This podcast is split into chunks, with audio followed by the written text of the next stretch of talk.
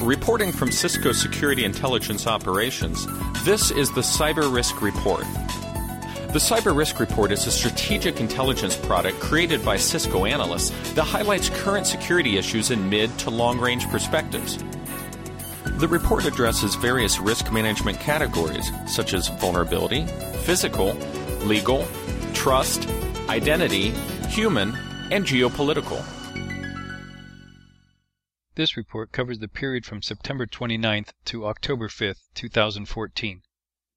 October is National Cybersecurity Awareness Month, and multiple organizations are conducting special events and activities. Additional information is available at the National Cybersecurity Alliance at staysafeonline.org, the United States Department of Homeland Security website, and by following the NCSAM hashtag on social media. Cisco released its semi-annual Cisco IOS Software Security Advisory bundled publication on September 24th.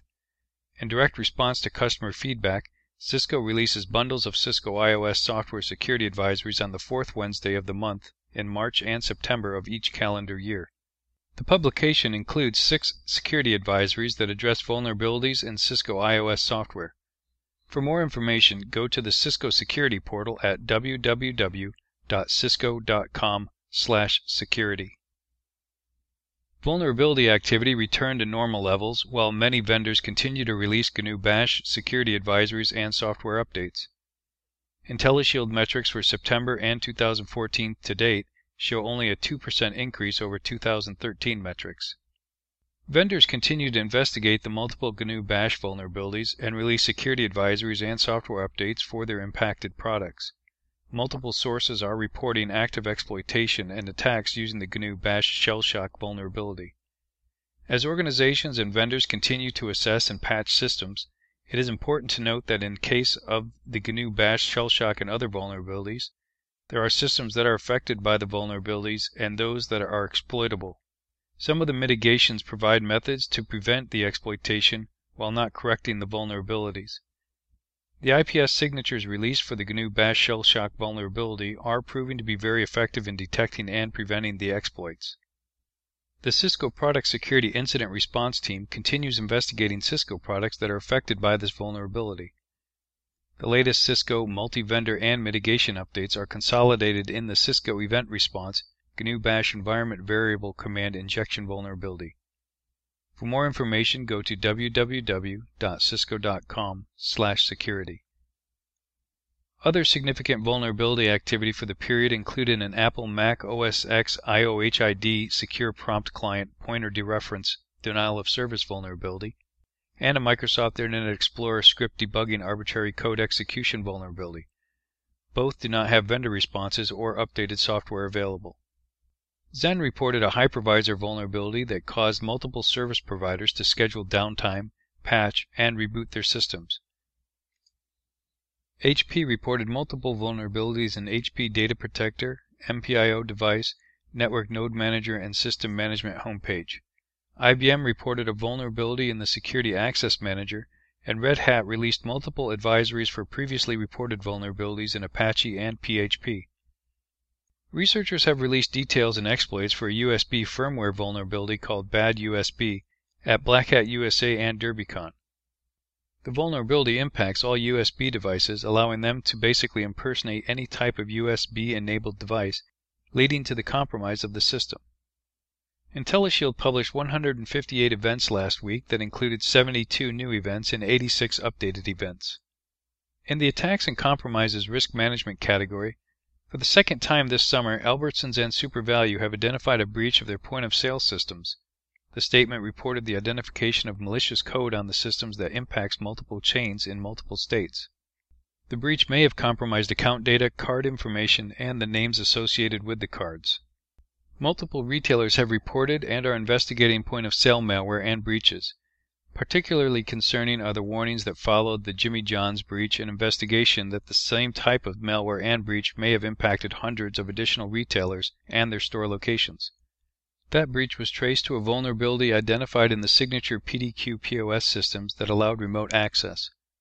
All organizations are advised to closely monitor their point of sale systems and contact their point of sale system vendors for additional information on securing those systems.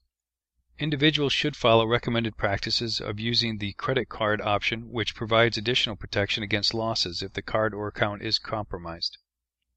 In information sharing news, the United States Federal Bureau of Investigation San Diego Division kicked off National Cybersecurity Awareness Month with a list of recommendations for individuals to take to protect themselves online.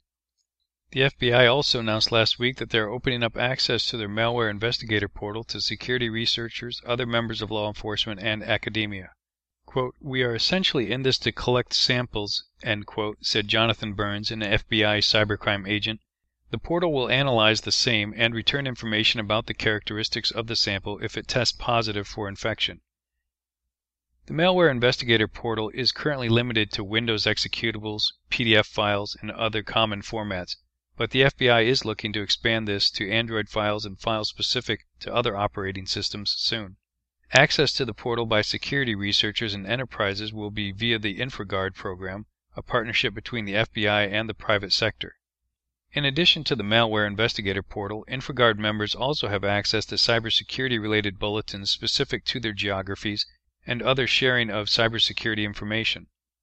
More information, including membership details, is available on the infragard.org website. Finally, in geopolitical news, student led protests on the streets of Hong Kong intensified during the holiday Golden Week, prompting a proliferation of malware and communications applications. One of the most widely discussed in Western press is a free application called FireChat, which allows users to communicate through Wi Fi or Bluetooth by leapfrogging nearby mobile phone connections. Relatively new, the application was adopted in large numbers by Iraqis over the summer, where access to the internet became impossible in some places because of fighting and collapse of communications infrastructure. Hong Kong users had to be careful, however, as reports also emerged of malware advertising itself in WeChat messages as similar secure communications applications. According to various reports, the malware can access username, text, phone calls, and physical location of the phone. Protests and demonstrations around the world are a veritable petri dish for new malware, novel communications techniques, and social media manipulation. This is not a new concept. History is filled with examples of technologies making rapid evolutionary leaps during times of peril and challenge.